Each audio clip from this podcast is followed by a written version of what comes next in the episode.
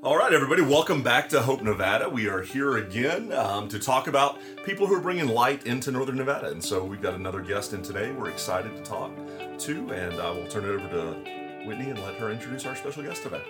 Yes, one of those people bringing light to our community is Gabby Totton.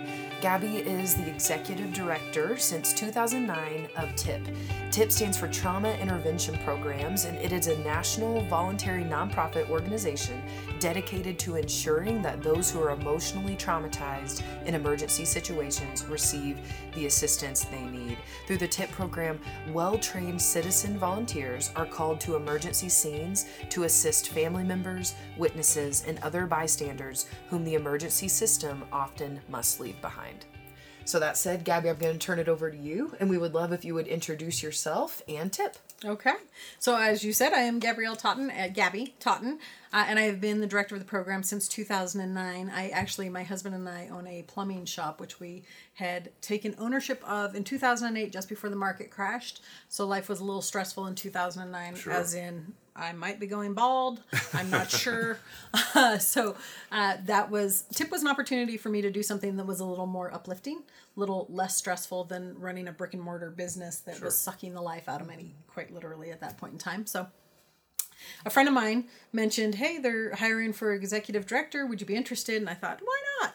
Might as well try it." And so I went in to apply. I remember thinking, "Oh my gosh, what have I gotten myself into?" There were PhDs, there was mm-hmm. masters, graduates, there was these highfalutin folks that were applying for this part-time, no benefits, chump change salary because nobody had a job and everybody mm-hmm. was looking anywhere for a job. Sure. And so I thought, oh well, this isn't going to end well, but I'll go give it a shot. And so went and interviewed with the board, and they ended up giving me the job. And then I really said, oh my gosh, what have I gotten myself into? If I thought I didn't know before, wait till I'm doing and I was really nervous. Be careful what you ask for. Yeah. Right. They said we're, we're excited to offer you the job. I was like, thank you. I gotta go. I'm called my called my stepmom, Bambi. I got the job. Now what? so, uh, but I my history my before owning the plumbing shop, I've always worked in the criminal justice field. So at the city attorney's office, at the uh, attorney general's office, doing domestic violence stuff. So uh, it kind of played into and those roles I always found fulfilling. The plumbing job had the potential to be fulfilling, except that it was a very stressful time. Sure. And so instead of filling me up, it was sucking me dry. So this was an opportunity to kind of fill me up a little bit. So uh, we the program is not actually running when I was brought on. It was still just a it's a national. Let me say this: it's a national program. Trauma intervention program is a national program. There are 16 affiliates nationwide currently. Uh, so we are one of those 16 affiliates. At the time that I was hired, they they had had a, a director on board, but she had not gotten to the point of actually launching the program before uh, some things needed to change in terms of how they had it organized. They had kind of set it up improperly and had this nonprofit under the city attorney's office or the police department, I believe. So it just wasn't set up right. So they had to kind of close it down, start over. So that's when I hopped on board, and and at that point, I, that was in June of two thousand and nine. We held our first training academy in October, got eleven volunteers, and in November of two thousand and nine, we went live with eleven volunteers covering twenty four hours a day, seven days a week, three hundred sixty five days a year. What?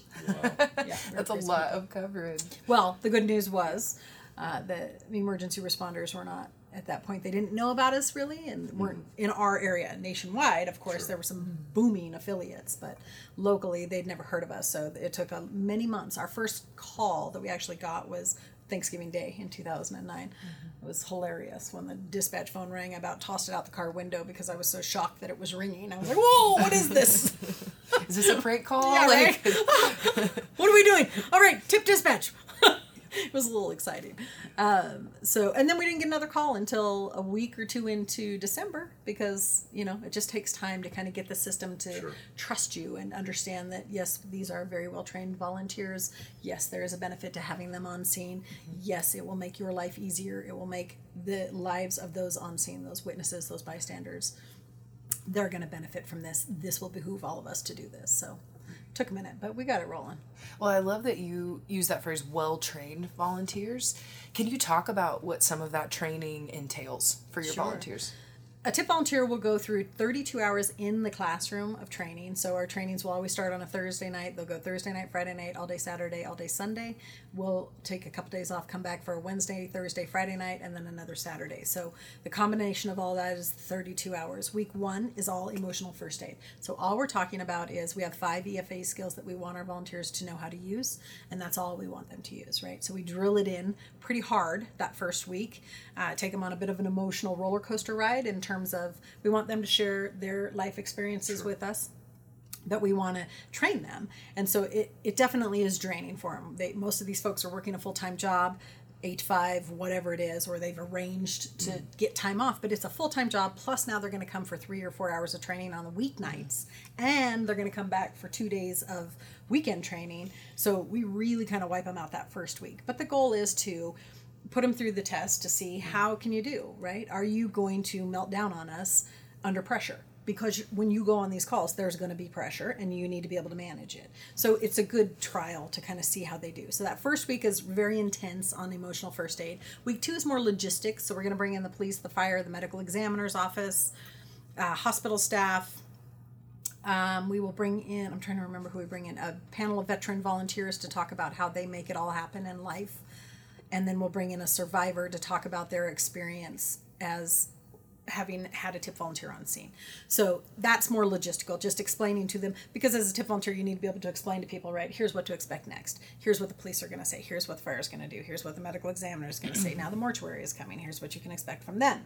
So to kind of uh, get everybody on the same page, and this is what you need to know. So that's the 32 hours in tr- in class training and then they do a three month field training where they essentially are teamed up with another volunteer. So every shift that they cover, they will have a veteran volunteer on the shift as well, mm-hmm. and they will go out as a team on the call. So, and that's more to assess how are they doing. Mm-hmm the volun the vet uh, the trainees appreciate it because of course they have a lot of nerve sure. right a lot of nerves they're like oh my gosh i'm going to go out on this call this is so scary it's funny people don't think about it but well, I, I, guess I didn't think about it, but when you go on a call, one of the biggest things for people, it's not reaching out to the family, it's not being with the, it's not seeing the dead body, it's interacting with law enforcement. Mm.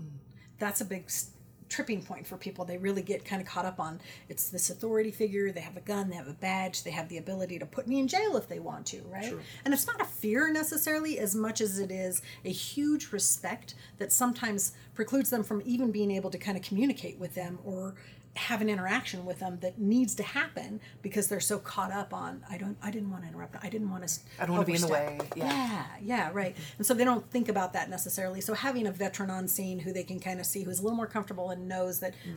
these guys put their pants on one leg at a time just like we do right mm-hmm. they're just everyday people True. they happen to carry a lot of weight in their job and a lot of responsibility and but other than that it's just like you or I and it's okay to approach them and ask questions. It's okay to check in with them and say, "Hey, how are you doing with all this? This mm-hmm. is a difficult call, right?" Mm-hmm. So having that veteran on scene with them really helps the trainees kind of, "Oh, okay, we can do that. We can say that look they're very comfortable with this it gives them that that uh, confidence mm-hmm. right mm-hmm. like okay i see how this kind of looks so mm-hmm. it's a benefit to them that way so that's that three month field training once they complete that uh, and they'll do a few things during the field field training we'll do a background check on them they'll provide me with dmv reports they'll do a um, right along with law enforcement. So we'll do a few other things while they're doing their three months of field training, and then once they're done there, once they've completed every all of that successfully, then they become a full fledged tip volunteer. So yes, they are very well trained. Right. Well, and I'd love if you'd talk about just when you're saying that starting in 2009, and so now 10 years into doing this, what have you learned about trauma intervention that you didn't know before? Oh, everybody can receive it uh, when you sit through those first few trainings, you hear people naysayers will come in. Even though they're at the training to mm-hmm. be a tip volunteer people will come in and say really? Somebody's going to let me in their house to do this? I don't think so. Trauma really does have a leveling effect. Mm-hmm. whether you are homeless under a bridge or living in the biggest mansion in town when tragedy happens we all kind of come to this baseline where we can receive the support, the level of support that our volunteers are going to bring to the table. And, and part of that is because what we bring to the table is unique. It's immediate on scene. which is not common. Most people don't show up on mm-hmm. domestic violence mm-hmm. advocates do not show up on scene, right? That's it's not safe, which is fair, right? They shouldn't be there. But most people don't show up on scene. Our volunteers are going to be there in the heat of the moment when it's all kind of crumbling around people, mm. which is very different than what people are used to. And in that moment, that that trauma has a leveling effect. Hmm. We're all kind of in the same pit, as we call it, right? We've all kind of dropped down into this place of, I don't know what to do. I don't know what is happening. I can't even remember my kids' names right now. What is going on?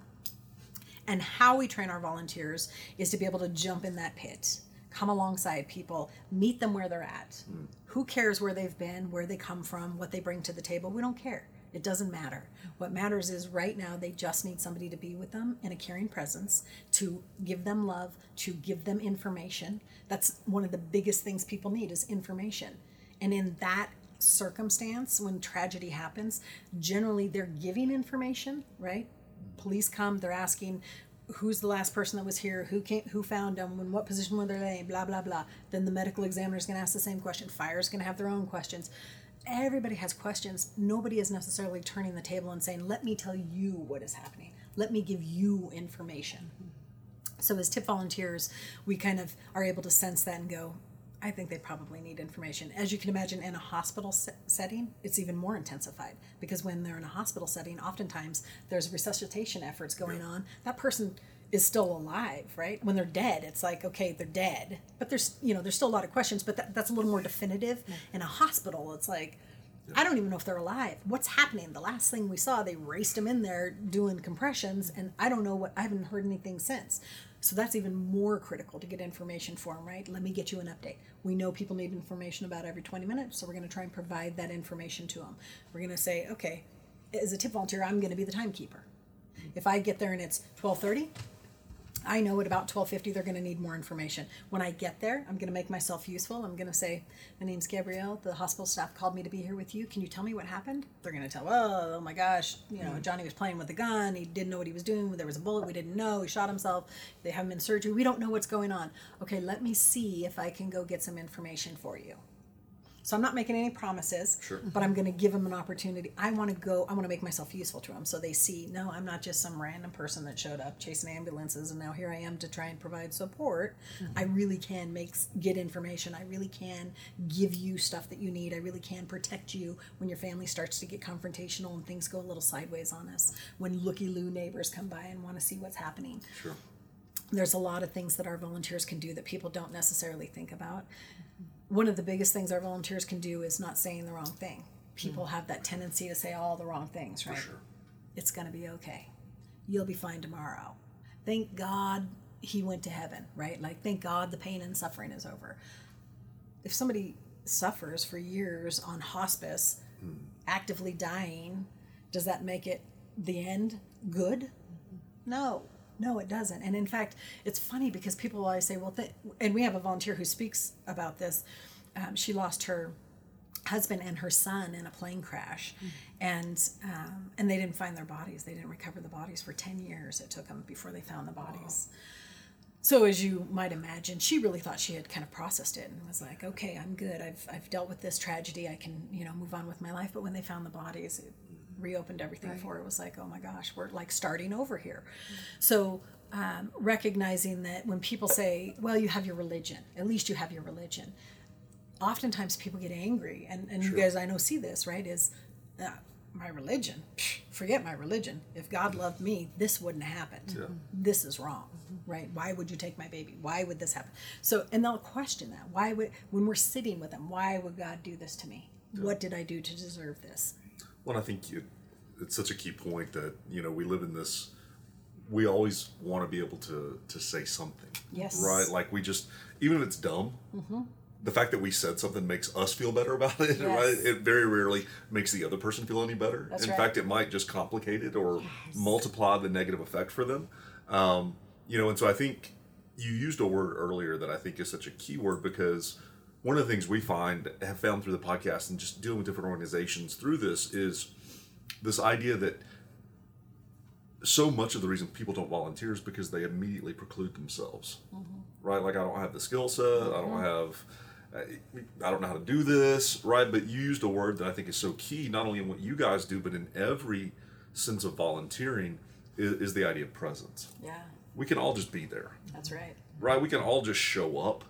Um, and like you said, you guys provide such an in-depth volunteering, more so than anybody, probably any other organization in the valley in terms of just for volunteers, I would think.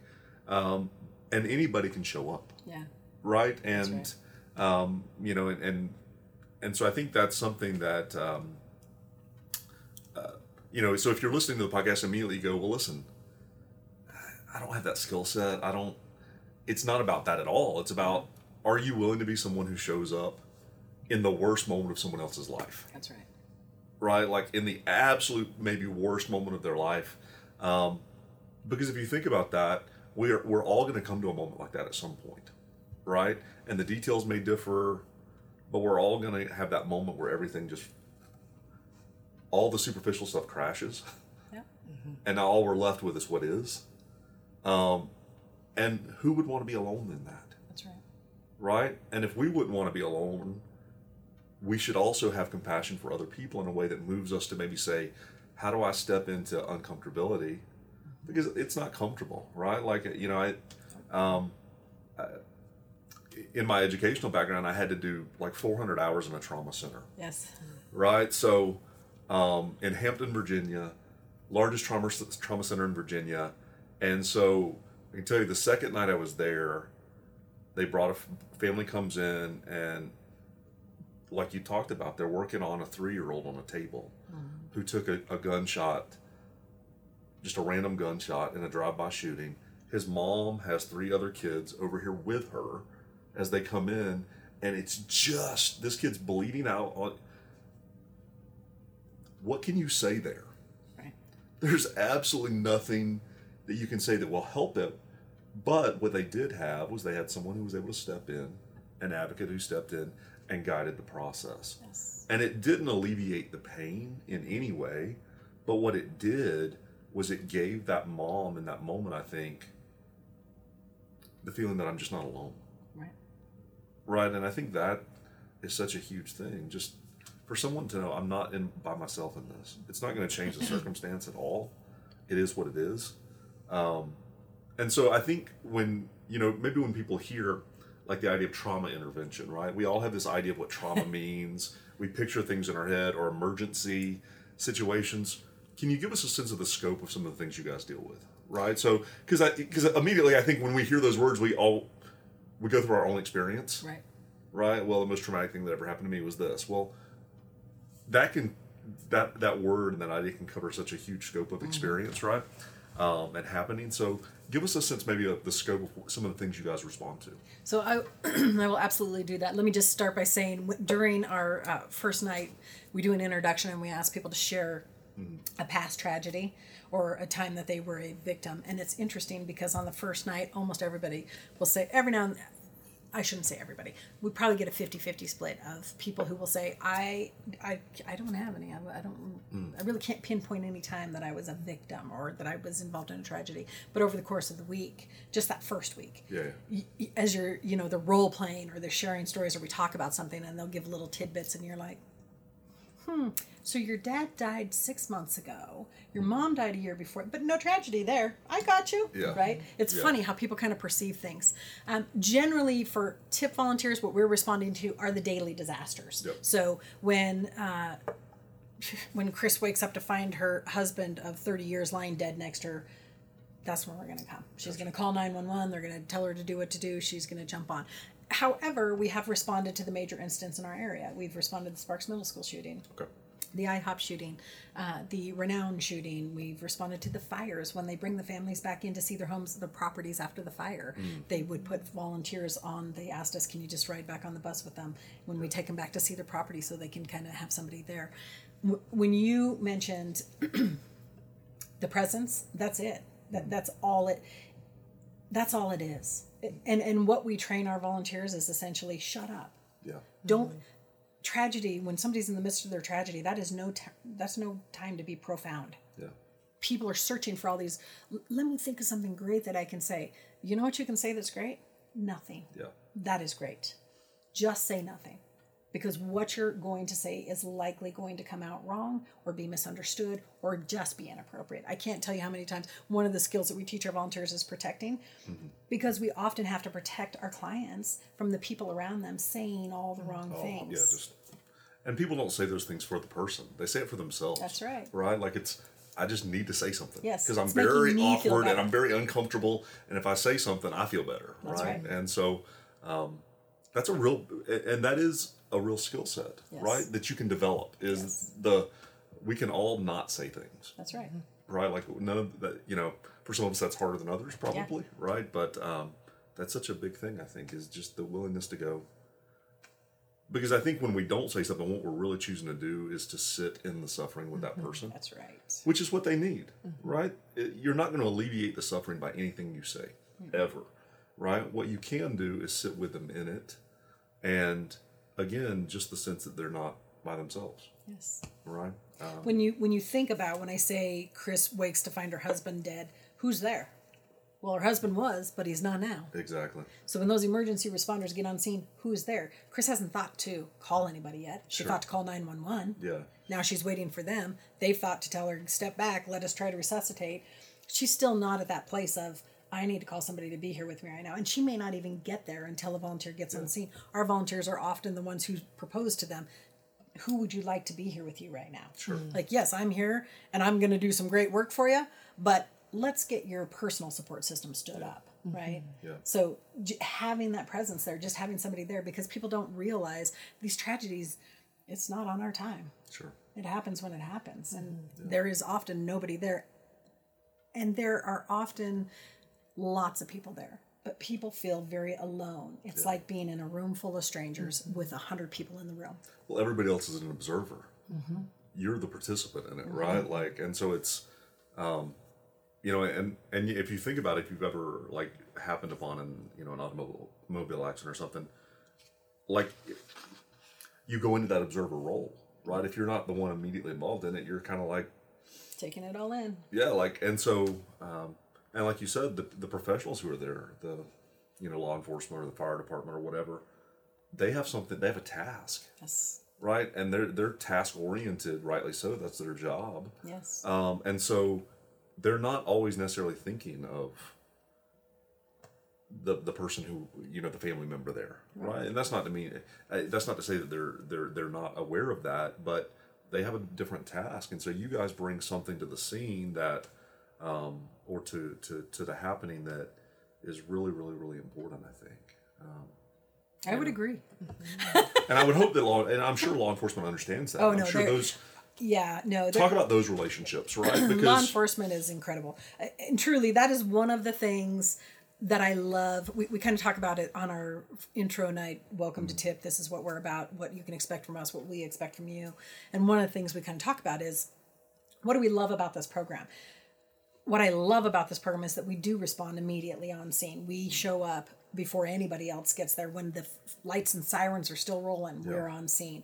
Um, I love that we get there quickly. We take fast action. We are that 100% volunteer based. Let us provide a level of support that you're not going to get anywhere else Yeah. kind of service. And I love that we provide support to the emergency responders in a few different ways.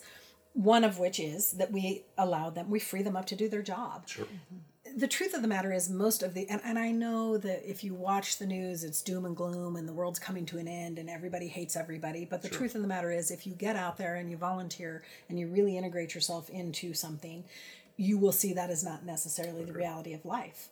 And that is true in our community and that is true of emergency responders. If you show up to these scenes, is there a bad apple in the emergency response agencies and the fire and the police and the paramedic? Yes. Is there a bad apple at my plumbing shop? Yes. yeah, You know, they're everywhere. You're not going to get rid of them. It's just the nature of the beast. But the bulk of those emergency responders are incredible individuals who truly, you can't imagine the level of commitment they put into these professions that they have taken on and how personal it is for them. And, and law enforcement has this kind of um, persona of being very gruff and cold and standoffish, and they are. But if they weren't, what would we even have any emergency responder? Would we have law enforcement? And they're not all necessarily that way, but they come off that way for a very valid reason. When you pull me over for doing 90 miles an hour, weaving in and out of lanes, you don't know what you're walking up to. Exactly. That's a fair assessment to be on your guard. Sure. But when you see them in these scenes, it's a much softer side of them that you don't necessarily see getting pulled over or in bad situations you don't necessarily want to be in. When I see them with families of loved ones who have just died, uh, they're I'm not going to say they're different people by any means, but they are definitely compassionate. You definitely see a level of compassion that you don't see when you're getting your ticket written, Yeah. Mm-hmm. right? And and I think that it is so good. It is what I love about this program is that it this program gives people the opportunity to get that inside look to see what the emergency response system is really doing on a day-to-day basis as versus what your TV is telling you Sure. or what your friend who just made bad decisions and went to jail is telling you Yeah. You know, when you see them interacting with a family who is holding their dead baby and and they're holding those officers are barely holding the tears back and they're doing everything they can to help that family and they're transporting kids from schools to home and they're buying them McDonald's on the way to make sure they have lunch before they get the worst new, news of their lives. Yeah, we get to see that. And I think that's you know it's one of the things we found through the podcast is, and one of the things we try to encourage people to do in terms of volunteering is this idea that it's easy to demon to demonize any Yeah. group of people, rather whether it's the homeless, whether it's law enforcement, right? If you only pay attention to the narrative that gets sold on social media or TV, like those are for-profit businesses. They're going to sell what they can sell. They're gonna sell right? what sells. And, and and the good Yeah. stuff doesn't sell as well, right? Because we're kind of a cynical culture, Yeah. right? Like we we like that drama for some reason. Um, but I think it's so important, like you said, that people get involved in a place that you can see what's actually going on. Yes. What's what's really going on is not what what we hear all the time. That most people are really good people for the most part. They they they they care about other people, Yes. right? Um, and and you know I think it's important, like you said. You know we have several, quite a few law enforcement, um, uh, uh, police officers, those things who attend church here, and um, and you can always tell them by their kind of like you said they carry themselves in a certain way Yes. right? But if you had to deal with what they deal with on a daily basis, we would probably all carry ourselves that way That's a little right. bit, right? Like, and you know, we were talking about this before the podcast. When you work in environments where you face a ton of um, experiences that are not necessarily the most pleasant experiences, Mm-hmm. you have to have the ability to kind of detach a little bit from that and not get as personally involved with every instance as um, you know and, and but like you said that doesn't mean they're not invested. It doesn't mean they don't care because um, they do an incredibly difficult job and uh, the compensation does not make up for the job um, in any way. And so what that says about them is that they care about what they do That's right. right? Otherwise they could do something else. Um, and so um, i think it's always good for to hear uh, you know the other side of the of, of those tales just a little bit Yeah. So- We, we one of the things that we do as an organization is we do an annual Heroes with Heart event. Mm. and it, essentially what that is, a fundraiser for us, but it's also an opportunity for our volunteers throughout the year. We ask them if you see a, an emergency responder going above and beyond the call of duty, fill out a form, tell us about it, so that at this Heroes with Heart event, we basically pull all of those and we reach out to the agencies themselves and say, tell us about anybody in your organization that you think has gone above and beyond the call of duty Sure. and whatever beyond the tragedy calls we see them on, and then submit that and we do five. We we do ten uh, finalists and then narrow it down to 5 uh, people who receive the award each year for Heroes with Heart. And I always tell the volunteers during training, you know, we're not looking for somebody who rebuilt someone's house out of their own pocket. I'm talking about the things that you would appreciate. If that was your family going through that mm-hmm. this very second and you saw that officer sit down next to your mom and put his hand on her shoulder and let her just cry would that do it for you? Because i would do it for me. Right? Like that's legit. That is worthy of a heroes with heart award. If I could give an award, if I could afford to give an award to everybody, I mean, every nomination that we get is pretty spectacular, Sure. truly. Um, we just can't afford to do that kind of fun. But um, there is incredible tales out there just from my volunteers of what these gentlemen and women are doing in our community that the, the average citizen just doesn't know about because they haven't gotten involved at enough a deep enough level to really see what's going on. Um, and and I would I just want to swing it around real quick to one of the things you said earlier about uh, people thinking that you know precluding themselves from being able to do things because they think they don't have the skill set. And for becoming a tip volunteer we have three requirements. Have a valid driver's license Okay. have a cell phone and have a vehicle that runs. Gotcha. like that's it. I don't need you to be a counselor. I don't i don't to be perfectly honest It's probably better that you're not. Yes, Right. Like- because you're not going to bring it with you. You're not Yeah. bringing that to the table. And when when I and honestly, we have a lot of social workers uh, and a lot of counselors. We do end up with a lot of folks like that. But a pre med, we get a lot of pre med students also because this is an opportunity that's hard to find. sure. So it can be a little tricky stripping people of that that tendency to do what they know Yeah. but that's part of the training right we kind of take them through the rigors of let's look at who you are as a human being what is what are your what are your prejudices what are your helping tendencies what do you lean towards right are you a fixer are you a prayer are you Sure. what's your go-to when somebody calls you and says well the crap has hit the fan and i need help what do you bust out Are you an avoider? yeah, right. You just don't take the call. Whoa! Suddenly, I have to go. Right. Um, so recognizing who they are as an individual, that is one of the other things that I love about this program is I see people come through who, when we get them on the front end, they're like, I, I don't. I love this program and I'll go on the calls, but please don't ever ask me to do public speaking. Please don't ever ask me to do this or do that or whatever. And, you know, a year in, they're like standing on the podium at the Heroes with Heart sharing their story, right? You're like, Yeah. I think you said you never wanted to do this. Yes, you did this. Like it, people grow so incredibly mm-hmm. through new experiences. Through, I always draw this diagram at training with a little, and, and everybody's seen it, I'm sure, the little dot with a circle around it, right? And mm-hmm. here's you in your comfort zone. Yeah. And then a little circle outside. Here's where all the fun is. Sure. And it is true. All the good is happening outside your comfort zone. Yeah. If you always do what you always have done, you'll always get what you always mm-hmm. got Yeah. you gotta move it around a little bit. So people really you know i just always encourage people to ah i can't do what you do. I don't i don't i don't want to see a dead body. I don't want to ooh that'd be so hard. But just as you said you detach from it. It's not this is not my tragedy. Yeah. can i be here with you and be compassionate with you? And i mean have i cried on calls? Yes i have cried on calls. I have Sure. absolutely not i'm never going to cry more than my client or make turn the roles around and make it so now this is i need a tip volunteer uh, but yes when i saw that 13 year old say goodbye to her mom for the last time and put those pictures she drew for her on her chest before the mortuary took her did that break my heart Sure. that broke my heart You're still human, right? Like, but I think you know, it, like you said, it's. I think it's so important. You know, some people might hear that that idea that you have to be able to kind of remove yourself or detach, but that's actually a healthy thing because what you've done is you've made it not about you. yeah right? Because if, if, if I'm taking it personally and I'm wearing the weight of all that, Yeah. it's now about me for me, that's right right? And I'm not, I can't serve the purpose for why I'm there, right? And so I think mm. that's actually a healthy thing.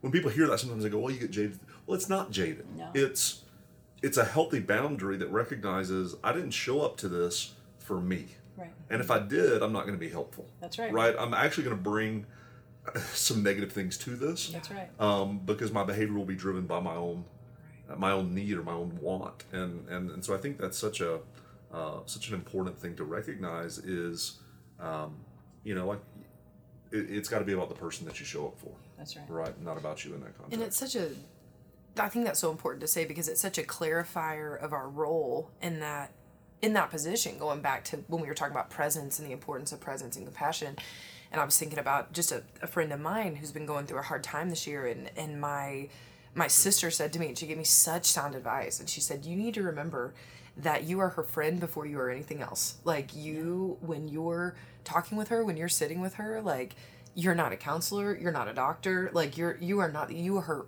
you are her friend.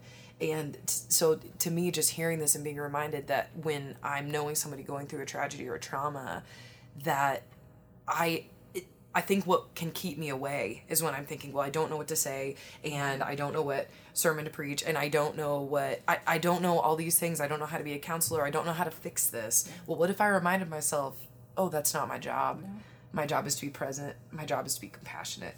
yeah well I think it was something you said uh, is really key in this whole idea of if people are listening and they're going again I'm not sure this is for me I I hate that one of the things that, that bothers me a lot of times, like in our current cultural context, is that we say things like this to people all the time. Find a place you fit. yeah find a place that it's comfortable for you. Yeah, no. Right, like we've made ourselves soft, right? Like, Right. like, and, and, and Because I a mean that in the best way possible. Because, Yeah. like you said, you never grow in comfortability, right? Like, um, so one of our guys who technically produces this here in the room, Mason, is a weightlifter, right? Like, so Mason goes to the gym, works out, he's a power lifter, right? Like, so one of the things that I always um, like working working in group sessions and counseling, I always use this analogy to right, like when you go to the gym and you lift, what literally happens to your your muscle structure, right? The muscle fibers tear, they die, and then they get replaced by stronger, right? So if something doesn't tear and die, Yeah. you don't get stronger. That's right. Right, and I think that's one of the things we've robbed of pe- people of a little bit is we try to say to them, um, you know, even in volunteering, well, find a place that you fit. Yeah. Well, no, because then it's about you again. That's right. Right, like and and so you bring you don't bring health to the table now. Find a place that challenges you, Mm-hmm. and not a place that is going to. Yeah, I mean, find a place that you just say, "I'm going to show up," and it's going to be uncomfortable, but I'm going to keep showing up. That's right. And you, Right. you can't. uh, It's funny. I'm reading uh, a book right now. Take the stairs. I don't know if you guys have read it. It's a great, great book. Um, but one of the things he says is, you know, anything in life, you're if you want something, you got to work double time, part time Yeah. yeah. to get full time, good time later. Right? That's not the exact word way that he does it, but basically, work hard now Yeah. to get good later. Yeah. Because yeah, it is uncomfortable showing up that first night. It's scary. I've I've had volunteers. I had my god sister said, "I'll be there. I'll be there on the first round of training," and she recruited her best friend. Come with me. Let's go. Mm. And her best friend. She didn't show up. My god sister didn't show up, but her best friend did. That's funny. Oh, it's hilarious. And she, Jess, is she's now a national trainer for me. She trains at every training for me, um, and she is incredible. And she took a risk, right? It was you're going to go with me. Okay, let's do this as a team. Let's team up to make this happen. Friend bails. She rides it out, goes through the training, goes through all the stuff. She's been with me for ten years now. She's incredible. And she has grown immensely, and she now has her master's in social work and Wow. does incredible work at her job, but mm-hmm. also through our organization. It it is a, a a soft society in a lot of ways for sure and I, I feel like people need to kind of you know everybody says oh you got you know do what go where you go where you know what fit where, do what fits and and and make it all e- no life is not easy that's unrealistic expectations if you're just waiting for everything easy to come along It's a long way. that's a long way You're going to be frustrated. and it's boring I, I mean really it's boring Well, it's interesting when you were talking about how you got involved in this. Like it, like this was not your navigated path, right? Like this is not the planned path you had. And it's one of the things that we found in talking to everybody on this is that nobody's where they thought they were going to be, right. Right? That they stepped into situations where somebody had to step into it, right? Um, and it wasn't necessarily their comfort, uh, their comfort zone, but it was just like, hey, listen, somebody has to do something. Yeah. Right? And I'm not going to be the person that waits for somebody else to do it anymore, right? Like, and um, and so I, there's Muhammad Ali had this great quote where he talked about, you know, he, he said, I basically I hated every day of training, yeah. But I wanted to live the rest of my life like a champion, right? Like, so the only way to do that is get up every day, get hit in the face a little bit, right? Yeah. Now the beauty of that is when you get hit in the face, you get to hit other people yeah too, right? Like that's part of the, the that's part of the back and forth. But I think you know what I would encourage people is if you're listening to this, you're going, man, that sounds so heavy. Maybe heavy's what we need. yeah Maybe that's what makes us strong, right? Like, don't be that guy in the gym who's lifting the same weight for three years.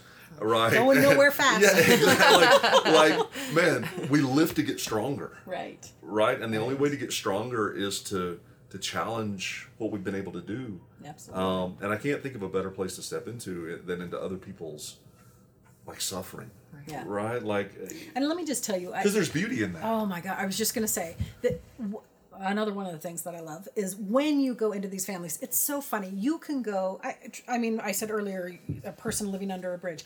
I can go to that person living under that bridge to be there because their friend died.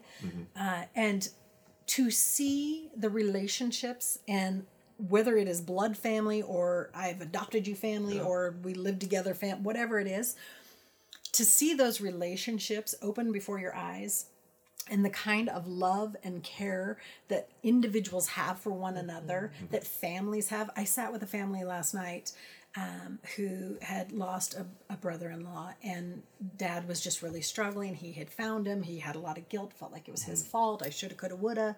Um, and so they we had been there on scene but he really wasn't receptive because he was and, and as he said last night he just i my head was i was out of it. I just couldn't think clearly. I wasn't there. And i know you guys were there and i know you made this effort then but i'm so glad you came back to have this conversation again. Sitting there with he and his wife listening to him tell me about his his you know this life that he had with his brother-in-law and his sister and how he would go every single day after work. He was going to his brother-in-law's house because he was sick and he had been sick for a while. Hmm. And he he had said I don't want to feel guilt if he dies because I didn't help when I could. Hmm. So he didn't just help a little. He went there every day. He worked his job, his eight hours, nine hours at his job, and then went to his sister's and brothers in law's house. His sister loves to cook, so it was a multi purpose. She could cook for him and feed him, but then he would help his brother in law, who was frail and, mm-hmm. and ailing and needed help and so he could do things for him. And he had gone he'd been doing this for months and every saturday he spent at, he was over there for at least half of every saturday just helping where he could mm-hmm. doing what he could right? And he's telling me the story and i'm just like this is incredible. I, I want to be half the person you are. Yeah. do you know how many times I tell myself in my head, I'm going to stop and check on that person. I'm going to call that person. I'm going to text them, let I let them know I'm thinking about them. You know how many times I say that and I don't actually pull the trigger. I don't actually follow through on that because it's so easy to be distracted in life. It's so easy. Well, I got to do this first, but first I got to. Well, I got to go grocery shop. I better answer these emails. Oh, I need to finish that text message. There's so many distractions in life mm-hmm. that keep us from doing the, the good work, and he's doing it every single day but he's carrying this guilt with him now because his brother-in-law died, died while he was there and he felt like somehow some way he should have could have would have changed things. And i just sat there in awe. When i left i said i am so honored to meet you guys. And, and that is one of the many things that i love about this program is you get to sit there and be in a caring presence with these families. And because you are silent because you're not doing all the yapping hmm. it they open up and they share where they're at and their life and all that has been. And it is such an honor and a privilege hmm. to sit there and hear stories like this and learn it doesn't matter who they are what level of life they live hmm. almost always you will walk away with a wow that's an incredible family. Mm-hmm. Well, I think those moments bring us back to what is what matters, yes. Right? Like you said, like it doesn't matter what kind of house you live in. In those moments, that's irrelevant, Right. Right? Like nobody's checking your bank records at that point. Everybody's going, like it brings you back to what matters, and what matters is you know it.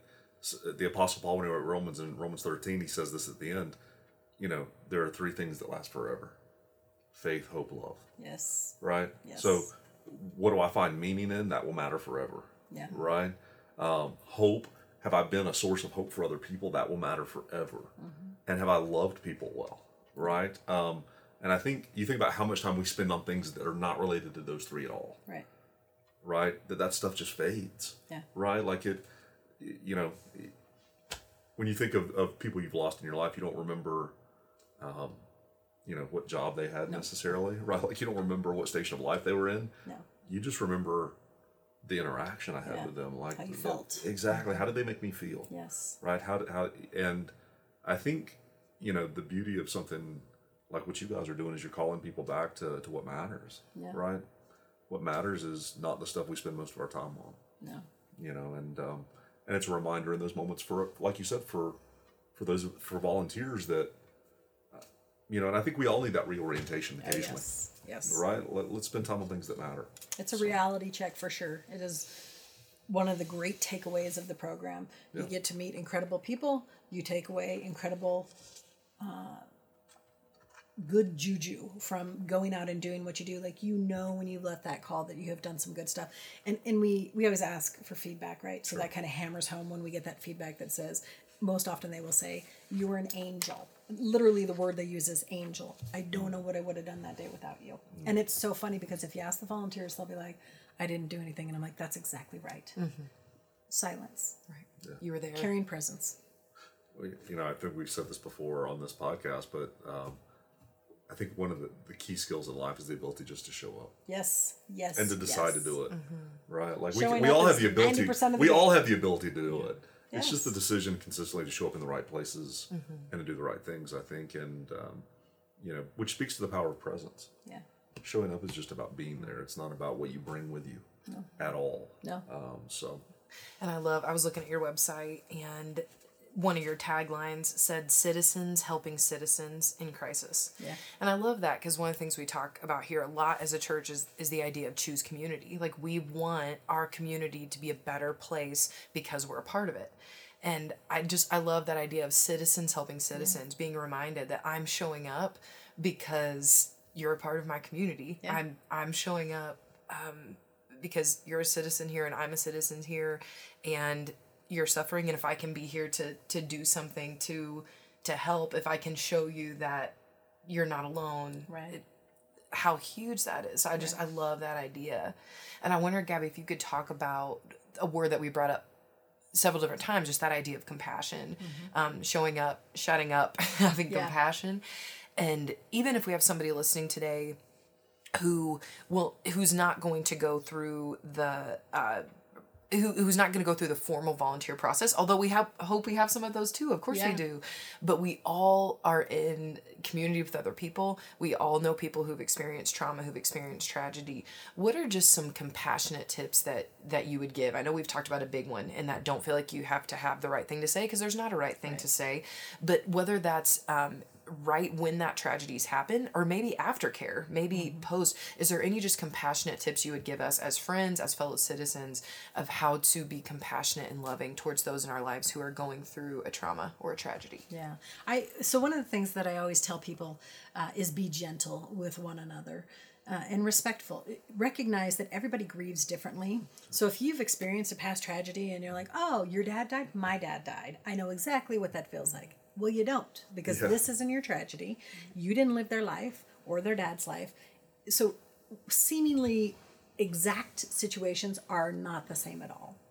So recognizing that and giving them that, saying, this must be so hard for you, right? Un- giving them that, uh, allowing them to cry, to grieve. People are so about, don't cry. Oh, don't don't do that. No, no, no. I don't want to feel anything with you. Let's Yeah. not feel anything. Let's just, you know, whatever. So a huge part of compassion is what both of you have said, which is bzz, just quiet, just be there in a caring presence. You don't need to say anything. In fact, most often what you say is probably going to do more harm than good. So simply closing your mouth and just hearing them. Tell me what happened. And and and I, as a tip volunteer, that's kind of how we get the ball rolling with them. Right? Is can you tell me what happened? Hmm. Because them just being able to share their story is a big deal. They've been asked a lot of questions, but they're very targeted questions. They need to know did they take medication? When's the last time they saw the doctor? When's the last time you saw them alive? Who opened the door? Who did this? Who did that? Mm-hmm. A lot of direct questioning. They've never necessarily, they haven't necessarily had the opportunity to, from beginning to end, share what happened without interruption, without people looking for specifics, mm-hmm. right? So giving them that ability to just say, "Tell me what happened," mm-hmm. And then listening, actively listening, not.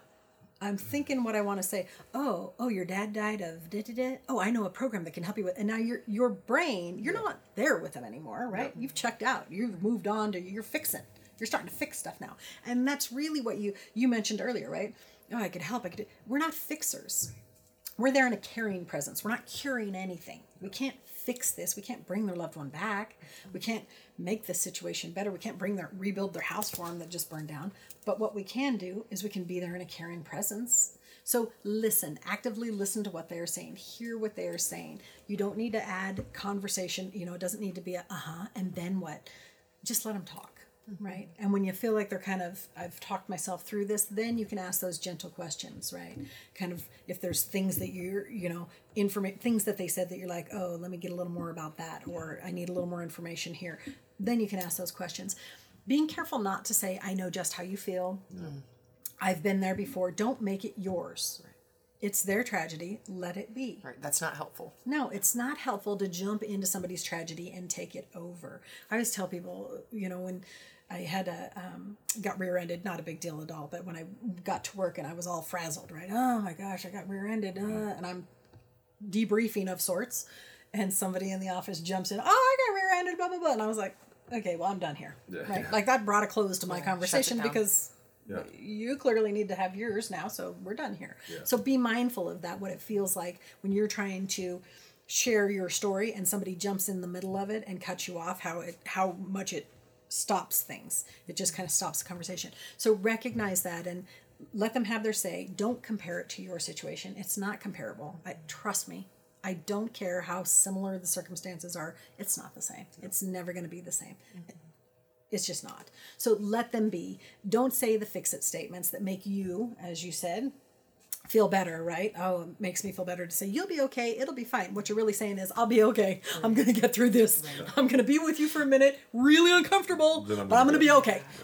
Or I right? think you're saying those fix it statements. I think this was Brene Brown, but or how she talks about never starting a phrase with at least. Yes. Well, at least, That's exactly your, Or their right. child wasn't in the car. Well, at least hey, we're not we're not doing at least. At least he died doing what he loved.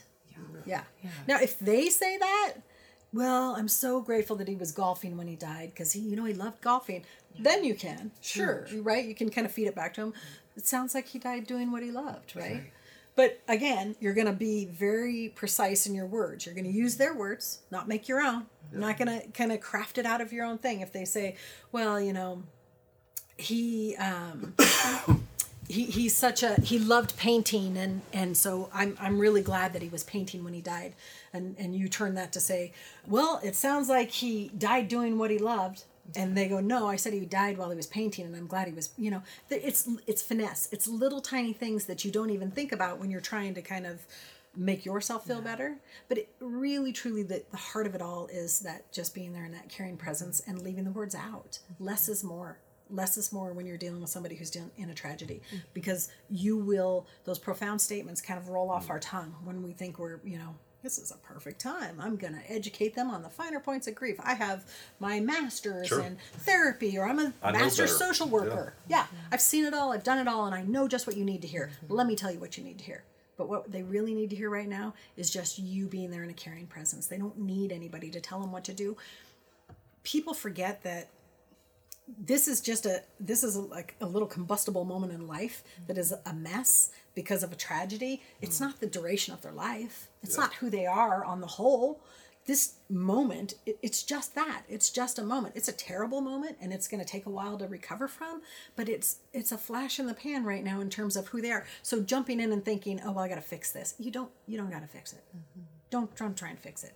Just be there for them. Recognize you can't fix it unless you're going to bring back the dead you're not fixing anything here. So recognize that for what it is and instead of worrying about you worry about them. Package away all of your preconceived notions about what people need don't need in certain circumstances. Let them guide the conversation. Mm-hmm. What do you need from me right now?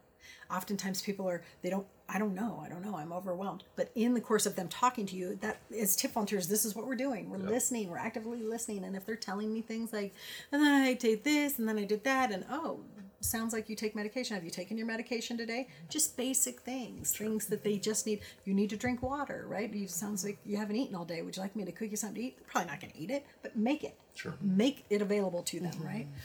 Um, when they're you've been there for a while and you know they haven't had any liquids. Don't say, Would you like something to drink? Just bring a bottle of water out, put it in front of them, mm-hmm. put the Kleenex in front of them. Just do the little things. Mm-hmm. Um, I was on a call with a family whose mom had died, and there were some suspicious, suspicious things that had occurred. And so the police were still on scene, and but they weren't being allowed in the house. So, I, mm-hmm. and it was a summer day, so it was kind of warm out. And somebody showed up with water. I actually don't even know who showed up with water. Um, I had Kleenex that I had pulled out, and so but family would just kind of come and go because they it was like we're here because we want to be here for you, but it's really hot out here, Yeah. and we don't quite have that kind of stamina, so we're gonna go now. Exactly. Yeah. the next group would come, and uh, so one of the gals was sitting on the ground, and I just came over and from the case of water somebody had appeared with, and put a bottle of water by her and, and put the tissue in the middle because every time somebody would come, it would re they would all cry and do their thing, and so I put the tissue in them, and and then I just stepped away because they were they were supporting one another, and that's what I want them to do, and so I stepped away and let them do their thing, and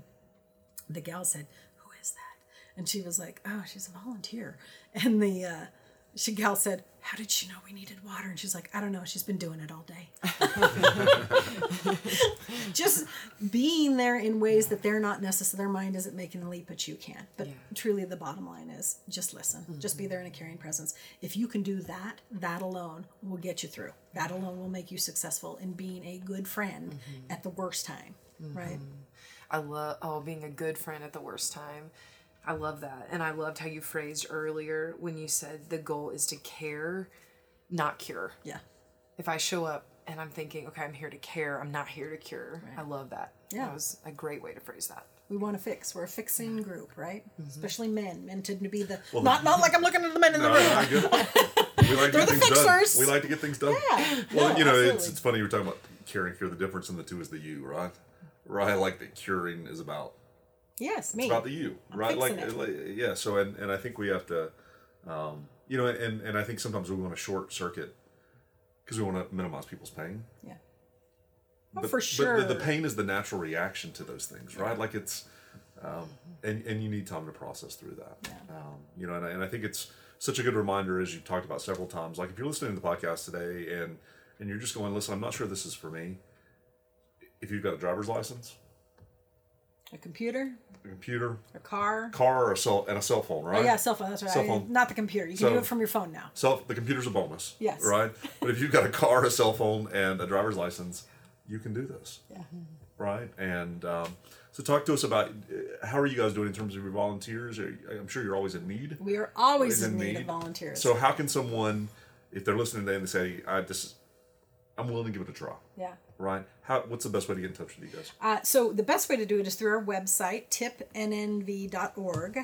Uh, and you just click on uh, how I can help, and it'll be a volunteer. Um, yeah, at the top it'll say how you can help, and then, or you want, and then it'll say uh, register to become a volunteer. You fill that out, shoots an email to me. I respond with a bunch of information. Our next training academy is in May. Okay. Uh, it'll start in May. It's the two weeks, as I said, in in class. But if you sign up now, you'll have plenty of time to plan your life Sure. around that.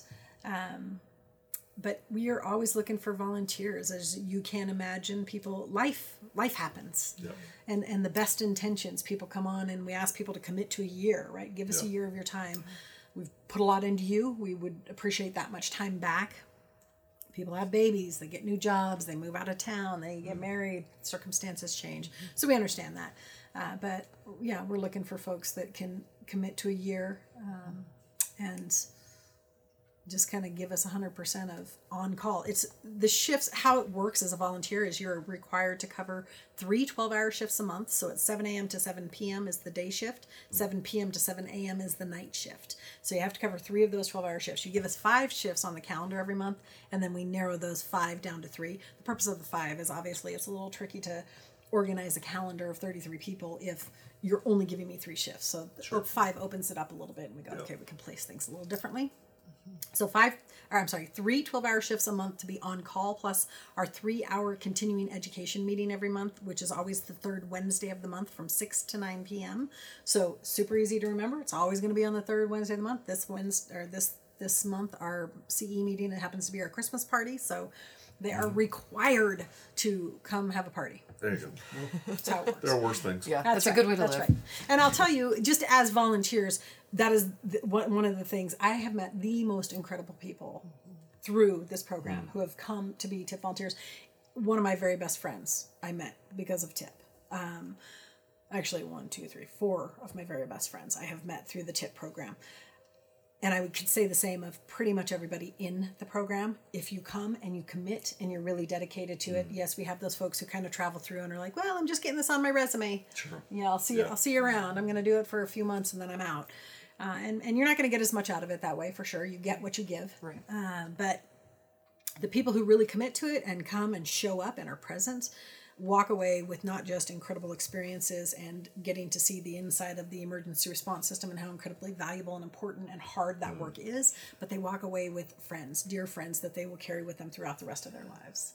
That was a great way to say that. If you come and you commit, come and commit. And before we started recording, you were talking about some of the volunteers that have come out of SCF that have been Yes. TIP volunteers, and you said, mm-hmm. you said what great volunteers they were, and as you kind of talked about that, it sounds like really that's what you were saying. What made them great volunteers was that they came and they committed. You weren't saying, oh, what made them great volunteers was they were perfect and they knew exactly how to do everything and they already had all this experience. No, what made them great volunteers was that they came and they committed. They were So dedicated. the- the- Dedicated the, dedication. Yeah. That's what. Yep. That's what will do it. Yep. Very cool. And as always, thanks for being here, Gabby. Of and course, thank you uh, for and me. we always try to say, uh, you know, this in some part of the, the podcast. I think is if you're listening today and you have not found a place to volunteer in Northern Nevada, um, this is a great option. All right, tip is a great option. And the way we start is by making our reasons better than our excuses. Yes. Um, and so, and, and the reason is uh, people need other people.